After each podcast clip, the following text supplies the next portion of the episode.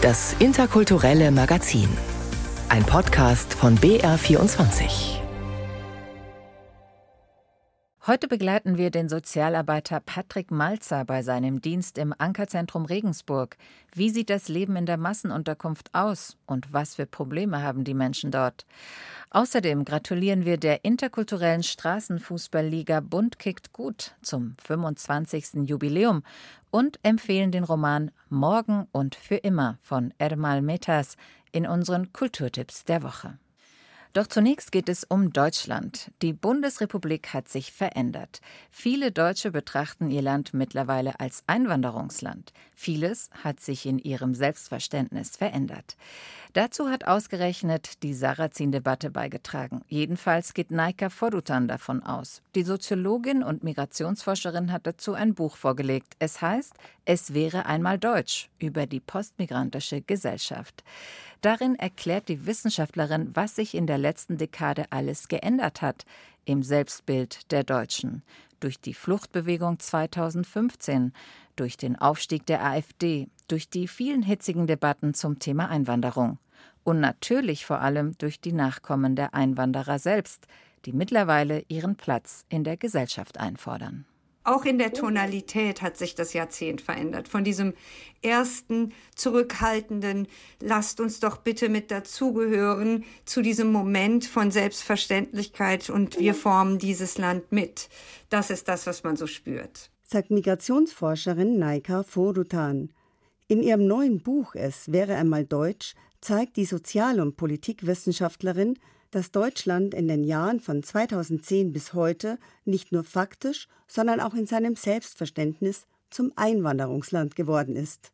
Anhand ausgewählter Essays zeichnet die Forscherin, die das Berliner Institut für empirische Integrations- und Migrationsforschung leitet, diese Entwicklung nach. Das ist das, was ich mir vorgenommen hatte, ein Jahrzehnt postmigrantischer Aushandlungen zu reflektieren. Und ich habe angesetzt mit Sarrazin im Jahr 2010, weil tatsächlich das eine Zäsur war. Denn wir können natürlich Migrationsgeschehen immer in Wellen verhandeln. Das ist nie linear. Es gibt immer Entwicklungen, Rückschritte, Konflikte. Als Antwort auf Sarrazins Buch Deutschland schafft sich ab habe vor allem die zweite Generation von Einwanderern begonnen, massiv ihre Zugehörigkeit zur deutschen Gesellschaft einzufordern. Eine Entwicklung, die die gesamten 2010er Jahre prägte, sagt Naika Forutan. In der Folge seien neue migrantische Zusammenschlüsse entstanden, die explizit das Wort Deutsch im Titel führten, wie etwa die neuen deutschen Medienmacherinnen oder die deutsche Generation. Aber was ist Deutsch und wer gehört zum deutschen Wir? Bei der Gründung Deutschlands war die Antwort klar. Jeder, der auf deutschem Gebiet lebte, war auch deutsch, sagt Naika Forutan. Darauf spielt auch der Titel des Buches an. In diesem Es wäre einmal Deutsch schwingt auch mit, dass manchmal Deutschland schon so war, weil Deutschland im ersten Entstehungsmoment schon in der Paulskirche ein multikultureller Raum war, wo fast 40 Fürstentümer zusammenkamen, die multireligiös waren multisprachlich und natürlich multikulturell. Und die haben eine Idee von Deutschland geformt. Die Idee von Deutschland wurde seitdem immer wieder neu verhandelt. Je integrierter und sichtbarer die Migranten und Migrantinnen wurden, desto schärfer sei aber auch der Zugehörigkeitsdiskurs geführt worden. Das heißt, wenn die frühere Outgroup oder die, die wir als die anderen, die, die wir als die Nichtzugehörigen empfunden haben, in der Gesellschaft aufsteigt und plötzlich sichtbarer wird als Chefinnen und Chef, als Personen im Fernsehen, dann passiert dieser Moment, dass das Angst einlöst, und zwar eine Reflexion von Privilegien. Ist das noch die Position, die mir und meinen Kindern für immer zusteht als herkunftsdeutsche Familie oder überholen die Kinder der anderen Familien in Zukunft die Position? Eine Zäsur in den Migrations- und Integrationsdebatten bildete der Sommer der Migration 2015 zu Naika Forutan. Die Willkommenskultur, die den Beginn einer neuen Offenheit gegenüber Einwanderung kennzeichnete, habe sich aufgrund von Ereignissen wie der Kölner Silvesternacht schnell in Abwehr verwandelt. Diese begünstigte wiederum den Aufstieg der AfD. Die neu entflammte Leitkulturdebatte über einen werteorientierten gesellschaftlichen Konsens schloss diejenigen aus, die nicht in der sogenannten jüdisch-christlichen Wertetradition sozialisiert waren. In diesem Fall die Muslime. Es ist so, dass Sexismus, Homophobie, Antisemitismus innerhalb muslimischer Länder sehr stark verbreitet sind. Und darüber nachzudenken, ob diese patriarchalen Gedankenformen, Strukturen mitmigrieren, ist natürlich legitim. Die Frage ist nur, ob es dann eingesetzt wird, um vom eigenen Antisemitismus, Sexismus, Homophobie abzulenken die Folge all dieser negativen Zuschreibungen sei eine wachsende Feindschaft gegenüber hauptsächlich muslimischen Migrantinnen und Flüchtlingen, die nach wie vor anhalte, sagt die Migrationsforscherin. Dies habe dazu geführt, dass sich in der jungen Generation von Einwanderern ein völlig neues Narrativ entwickelt habe man wolle gar nicht mehr deutsch sein. Es gibt so diesen einen Moment, dass man sich als Ausländer bezeichnet, so als Reaktanz, als Moment zu sagen, wenn ihr nicht akzeptieren könnt, dass Deutschland sich verändert hat, dann bleiben wir jetzt bei dem Modus und benennen ihn und bespielen ihn neu. Wir nennen uns jetzt Kennex, wir sind jetzt stolze Ausländer. Wir sind nicht mehr die, die versuchen, sich anzupassen. Und der andere Punkt ist natürlich, dass es popkulturell ein Phänomen geworden ist, das aber gleichzeitig sich in Sprache, in Musik, Musik, in Rap, in Gedichte, in alles hineinschreibt und auch die Sprachlichkeit in Deutschland natürlich verändert. Nach einem Jahrzehnt harter Aushandlung um Zugehörigkeit, erbittert geführter Integrationsdebatten sei das heutige Deutschland ein postmigrantisches Land geworden, mit einer Gesellschaft, die sich immer wieder neu erfinden müsse und vor großen Herausforderungen stehe, wie seit 2022 mit dem Krieg in der Ukraine. Das kommende Jahrzehnt werde in Europa vom Kampf um Fachkräfte geprägt sein, prognostiziert die Wissenschaftlerin. Und aufgrund der vorliegenden Zahlen sei klar, dass wir ohne massive Einwanderung das die nächsten Jahre nicht werden schaffen können. Wir wissen zum Beispiel von der Verwaltung, dass bis 2036 50 Prozent der deutschen Verwaltung in Rente gehen wird. Sprich, wir brauchen Migration aus Drittstaaten und diese Migration ist in den Zahlen, die wir brauchen, eigentlich nur über unkontrollierte Migration zu regeln. Durch Migrationsabwehr, Remigration und neue Zentren außerhalb Europas wird uns das allerdings nicht gelingen, sagt Naika Forutan. Migranten und Migrantinnen werden in Zukunft zu einer umkämpften Ressource werden und Deutschland könnte ins Hintertreffen geraten, wenn es nicht endlich eine moderne Migrationspolitik betreibe, resümiert Naika Forutan am Ende ihres Buches. Das sind Dinge, die die Wirtschaftsforschungsinstitute uns nicht erst jetzt sagen, sondern seit über zehn Jahren. Aber gleichzeitig ist die vehemente Abwehr gegenüber Migration so stark, dass das mittelfristig dazu führen könnte, dass Deutschland sich wirklich abschafft. Und zwar durch alle diese Personen, die diese Erkenntnis nicht durch sich durchdringen lassen. Das sagt Naika Forutan. Roswitha Buchner hat mit ihr gesprochen. Das Buch Es wäre einmal Deutsch über die postmigrantische Gesellschaft ist im Aufbauverlag erschienen und kostet 20 Euro. Die Abwehr gegen Migration, von der Naika Forutan gerade gesprochen hat, zeigt sich auch in der bayerischen Asylpolitik. Seit einigen Jahren werden Geflüchtete bei ihrer Ankunft erstmal in sogenannte Ankerzentren untergebracht. Massenunterkünfte mit kaum Privatsphäre und keinerlei Möglichkeit zur Beschäftigung. Im Ankerzentrum Regensburg wohnen bis zu 1800 Menschen in einer ehemaligen Kaserne. Hier hat Patrick Malzer seinen Arbeitsplatz. Er ist Sozialarbeiter bei den Johannitern und berät zusammen mit einem kleinen Team die Menschen in der Unterkunft. Einerseits bei ihrem Asylverfahren, aber auch bei vielen anderen kleinen Problemen. Zum Beispiel mit der deutschen Bürokratie. Andreas Wenleder hat ihn bei der Arbeit im Ankerzentrum begleitet. Morgen. Have a seat, please. Montagmorgen 9 Uhr. Die Sprechstunde von Patrick Malzer beginnt. Er und sein Team der Johanniter sind im Ankerzentrum Ansprechpartner in vielen Lebenslagen. Also das fängt an von, wo soll ich mit meinem kranken Kind hingehen, bis wo kriege ich einen Übersetzer her. Also wenn die Leute Ansprechpersonen brauchen, dann kommen sie meistens zu uns, weil sie wissen, bei uns wird ihnen dann auch zugehört. Gleich am Morgen ist ein Vater mit seinem kleinen Sohn zu ihm gekommen. Er hat einen Brief der Stadt dabei. Er soll seinen Sohn in einer Schule anmelden. Doch Kinder dürfen im Ankerzentrum in den ersten Monaten überhaupt nicht in eine reguläre Schule. Der Vater ist verunsichert. Dieser Fall ist aber schnell gelöst. Ein Behördenirrtum, erklärt die Malzer. Die Stadt hat die Schreiben fälschlicherweise auch an Familien im Ankerzentrum geschickt. Die Beratungsstelle der Johanniter ist direkt im Regensburger Ankerzentrum untergebracht, in einem Verwaltungstrakt, in dem auch alle anderen für die Asylbewerber wichtigen Behörden Außenstellen haben. In die Erstaufnahmeeinrichtung kommen die Menschen gleich nach ihrer Ankunft im Land. 1800 Betten hat der Anker Regensburg mit allen Außenstellen aktuell. Man spürt noch deutlich, dass hier früher eine Kaserne war. Geflüchtete sollen wenige Monate bis zum Ende ihres Verfahrens im Ankerzentrum bleiben.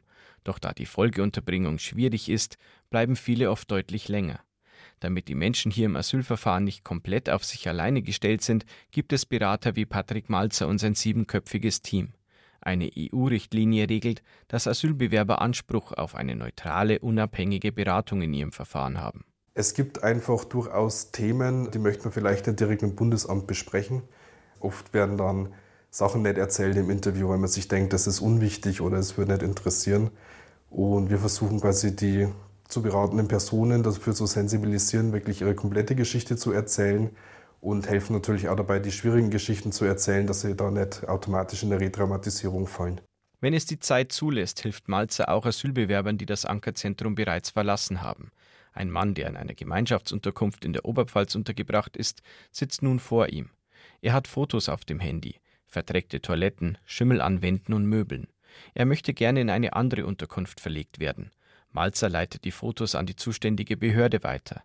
Bis der Fall dort bearbeitet wird, werden aber wahrscheinlich vier Wochen vergehen, gibt er dem genervten Mann mit auf den Weg. Die Themen, die Malzer zu hören bekommt, sind ganz verschieden, manchmal auch richtig hart. Dann geht es zum Beispiel auch um Menschenhandel und Zwangsprostitution. Themen, die die Berater auch mal länger beschäftigen und im Team gemeinsam aufgearbeitet werden müssen. Prinzipiell in der sozialen Arbeit schafft man es relativ gut, sich abzugrenzen. Einfach weil es sonst tatsächlich nicht möglich wäre, den Job langfristig zu machen, wenn man das alles mitnimmt. Es gibt aber natürlich schon Fälle, die bleiben einfach ein Stück weit hängen. Ich glaube, wenn man das mit sich selber alleine ausmacht, dann geht das nicht lange gut. Und die nächsten Klientinnen stehen ja dann auch da und brauchen Hilfe und Unterstützung. Und da hat man dann recht wenig Zeit für sich selber, sich da rauszunehmen. Für Menschen im Ankerzentrum mit psychischer Belastung sind in Malzers kleinem Team die beiden angehenden Psychotherapeutinnen Lena Jung und Theresa Gröschel zuständig. Neben traumatischen Erlebnissen in den Heimatländern und auf der Flucht leiden die Menschen hier teilweise auch unter der Ungewissheit des Asylverfahrens, sagt Gröschel. Ich glaube, was wir ganz häufig sehen, sind so Zukunftsängste, so Unsicherheit, wie geht es hier weiter, kann ich überhaupt hier bleiben?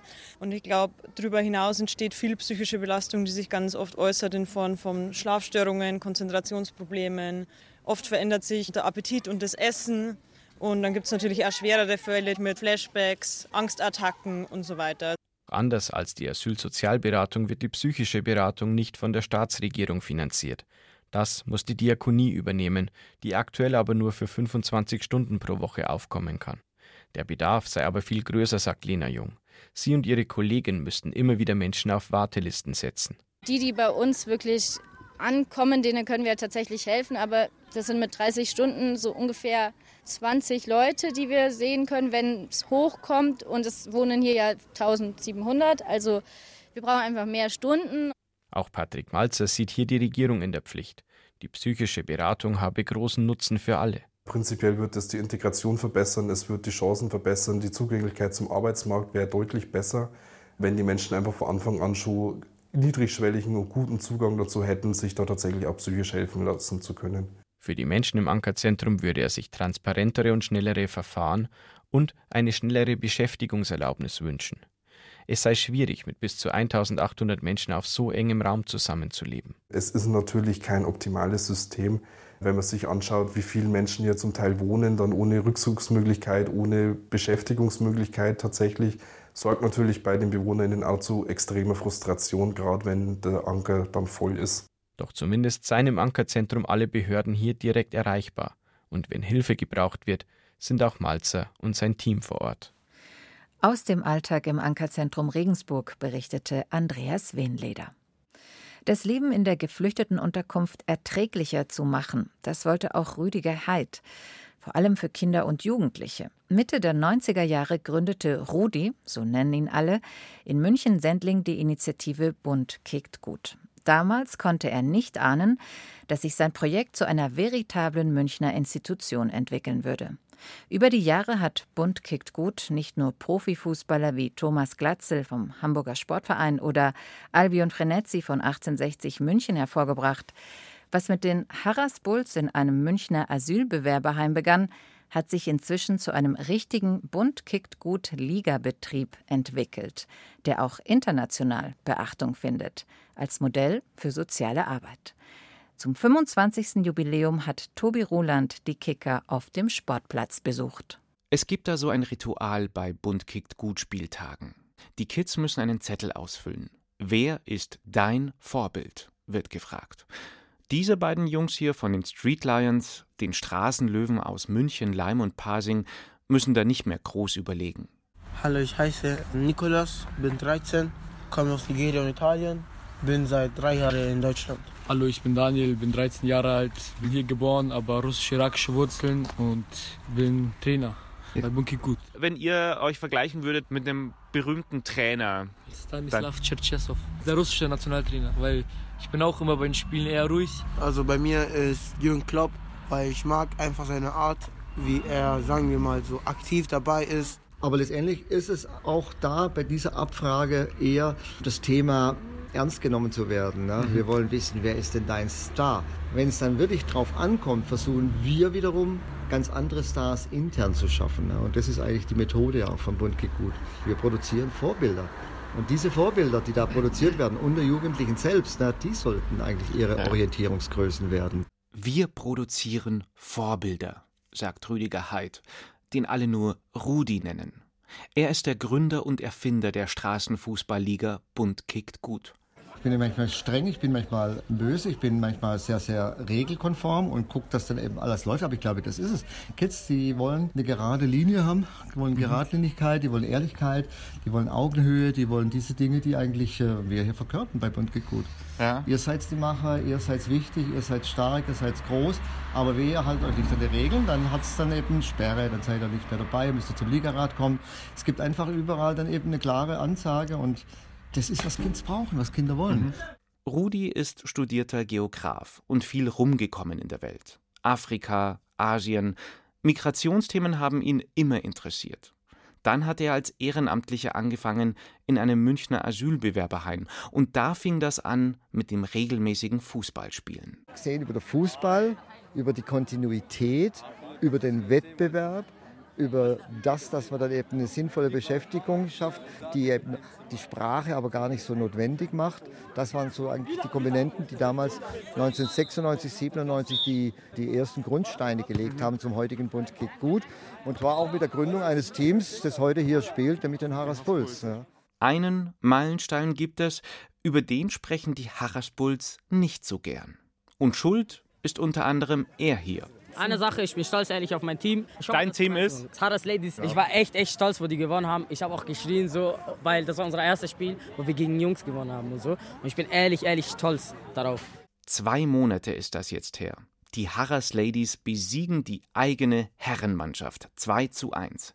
Sherzad, Jasmina, Shaida, Laura, Hachi und Britney. Es war 1-1 und ein Shootout. Unsere Spielerin Schachert hat natürlich unser Elfmeter geschossen, so haben wir gewonnen. Und natürlich waren wir alle stolz und die Harris Bulls waren mad. Ich finde es sehr schön, dass wir halt sehr viele Menschen einfach sind, auch von verschiedenen Kulturen, verschiedenes Aussehen. Mädchen, Jungs, ist egal, was du bist, du kannst einfach mitmachen. Es ist sehr schön, dass hier einfach eine Gemeinschaft ist. So. Und um die Motivation muss einem dann auch nicht groß bange werden, wenn man es mit Leuten wie Nikolas zu tun hat. Nach der Schule will er eine Ausbildung im Bereich Sport und Organisation machen oder fester Mitarbeiter bei Bund kickt gut werden. Nikolas wäre nicht der Erste. Also ich habe vieles durch Bund kickt gut gelernt. Ich weiß, was meine Ziele sind. Rudi hat mir die Sachen beigebracht. Ich bin zu dem Menschen geworden, dass jetzt zeige ich die anderen Menschen. Jetzt bin ich sozusagen der Rudi, der den anderen Menschen zeigt, wie man zu dem geraden Weg kommt damit die irgendwann mal auch vielleicht in der Mannschaft machen oder so. Was hat Rudi dir beigebracht? Wie man einfach mit Menschen umgeht. Ich habe keine Scheiße gebaut. Ich war ganz normal, aber jetzt helfe ich auch Leuten. Ich habe vier Mannschaften jetzt. Aber sagen wir mal U13 jetzt so eher, die mit äh, zwölf oder elf rauchen. Und die haben jetzt aufgehört damit, weil ich den einfach zum Fußballspielen hole. Fühlt sich gut an. Ja, der Sinn daran ist einfach, bunte, gute Straßenfußball. Du holst sie auf der Straße und die machen was Gutes aus der Straße draus. Du holst sie aus der Straße und die machen was Gutes aus der Straße. Was für ein guter Satz, denke ich mir. Und bevor jetzt wieder einer von denen gleich auf Rudi zustürmt, meine letzte Frage an Rudi. Was ist Bunt kickt gut für dich in einem Satz? Vielleicht zum einen für mich Lebenswerk oder Baby geworden, für das ich vieles andere geopfert und aufgegeben habe, aber nicht aus dem Selbstzweck, sondern aus dem Spaß heraus. Sagen wir einfach, wir erzielen Wirkung. 25 Jahre Bund kickt gut. Wenn Sie die ganze Geschichte dieses einzigartigen Projekts interessiert, unser Kollege Tobi Roland hat eine lange Radioreportage dazu gemacht, zu hören in der ARD Audiothek. Und wenn Sie mitfeiern möchten, am 1. Juli-Wochenende findet das große Bund kickt gut Jubiläumsfest statt in der alten Kongresshalle in München. Und damit kommen wir zu unseren Veranstaltungstipps der Woche. Die Schiffskatastrophe vor Griechenland, die geplante Reform des EU-Asylrechts und die Hilferufe überforderter Kommunen. Das Thema Flucht und Asyl treibt gerade viele Menschen um. Wenn Sie wissen möchten, was die Parteien in Bayern sich dazu ins Wahlkampfprogramm geschrieben haben, in Nürnberg findet dazu eine Podiumsdiskussion statt. Unter dem Titel Zuwanderung als Chance und Herausforderung. Wie gelingt eine menschliche Asylpolitik in Bayern? Die Podiumsdiskussion wird von den Bayerischen Seebrücken veranstaltet, nächsten Freitag ab 19 Uhr im Caritas Pirkheimer Haus in Nürnberg. Und am Freitag beginnt auch die Lesereise des italienisch-albanischen Autors Ermal Metas. Julia Smilger empfiehlt seinen Roman Morgen und für immer in den Kulturtipps der Woche.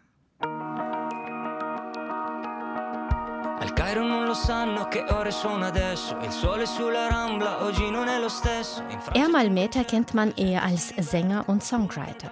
Er vertrat Italien beim European Song Contest im Jahr 2018 und kam damals auf den fünften Platz. Mittlerweile hat sich Ermal Meta einen Namen auch als Buchautor gemacht. Sein Debütroman Morgen und für immer ist in Italien, wo er seit 20 Jahren lebt, ein Bestseller. Vor drei Monaten ist der Roman auf Deutsch im Hanse Verlag erschienen. Darin setzt sich Ermal Meta mit seiner Heimat Albanien auseinander, die er mit 13 Jahren nach dem Zusammenbruch der kommunistischen Regierung verließ. Im Roman Morgen und für immer wird die Geschichte des Pianisten Kajan Derwische erzählt. Er lebt mit seinem Großvater auf einem abgelegenen albanischen Bauernhof. Die Geschichte beginnt mit einer zufälligen Begegnung während des Zweiten Weltkriegs in Albanien zwischen einem siebenjährigen Jungen und einem deutschen Wehrmachtssoldaten, einem Deserteur. Der Soldat bringt dem Jungen das Klavierspielen bei. Vor seiner Zeit als Soldat war er Pianist. Und zwischen den beiden entsteht ein unauflösbares Band. Es stellt sich heraus, dass der Junge, sein Name ist Kajan, unglaubliche Fähigkeiten und großes Talent hat. Morgen und für immer ist ein großes Familienepos, in dem es nicht nur um den Aufstieg eines albanischen Bauernjungen zum gefeierten Pianisten geht, sondern auch um Verrat, Liebe und Flucht im Europa des 20. Jahrhunderts. Und auch darum, wie diktatorische Regime Menschen zerstören. Am kommenden Freitagabend beginnt Ermal Metas Lesereise in Deutschland, und zwar im Italienischen Kulturinstitut in München. Weitere Stationen sind Stuttgart, Hamburg und Berlin. Die ukrainische Star-Moderatorin Nina ist knallhart und karriereorientiert. Nicht einmal die Diagnose Knochenkrebs kann sie anfangs bremsen. Nina verheimlicht ihre Erkrankung, bis sie irgendwann zusammenbricht und anfängt, sich über grundsätzliche Fragen des Lebens Gedanken zu machen.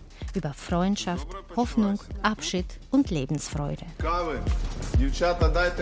Alin, Kava для Nina. Der ukrainisch-deutsche Film Lucky Girl basiert auf der wahren Geschichte einer ukrainischen Journalistin und ist einer von knapp 150 internationalen Filmen aus 61 Ländern beim diesjährigen Filmfest München. Produktion Lucky Girl wird am Freitag im City Kino und am Samstag im Astro Club Kino in München gezeigt. I go New York. I make money. Auch das rumänische Drama To the North erzählt eine wahre Geschichte. 1996, ein Schiff fährt auf hoher See. Joel, ein philippinischer Matrose, entdeckt zwischen Containern einen rumänischen blinden Passagier namens Dumitro. Dumitru hält eine Bibel umklammert. Und so lässt sich der zutiefst gläubige Seemann darauf ein, die Anwesenheit des blinden Passagiers geheim zu halten. Denn wenn die taiwanesischen Offiziere ihn entdecken, wird er vermutlich über Bord geworfen. So beginnt ein Katz-und-Maus-Spiel, bei dem der Philippine Joel sich selbst in Gefahr bringt. Two, not stranger to port and find different solution, but good solution. Now! To the North ist ein hochbewegendes Drama über kulturelle Schranken hinweg. Bei der Filmproduktion waren Länder wie Bulgarien, Frankreich, Griechenland, Rumänien und Tschechien beteiligt. Zu sehen ist der Film am Dienstag im Astor Ari Kino und am Freitag im Filmmuseum in München. Das 40. Filmfest München dauert noch bis zum 1. Juli.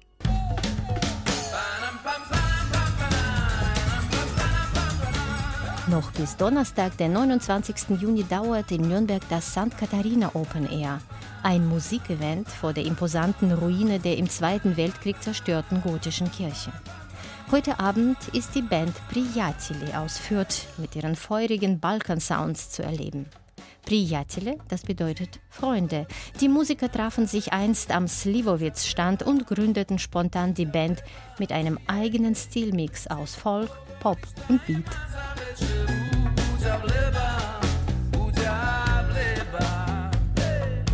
Beim Abschlusskonzert der St. Katharina Open Air tritt die britische Sängerin, Pianistin und Songschreiberin Iso Fitzroy auf. Eine Gesangssensation aus England, die heute bereits als zweite Amy Winehouse gefeiert wird.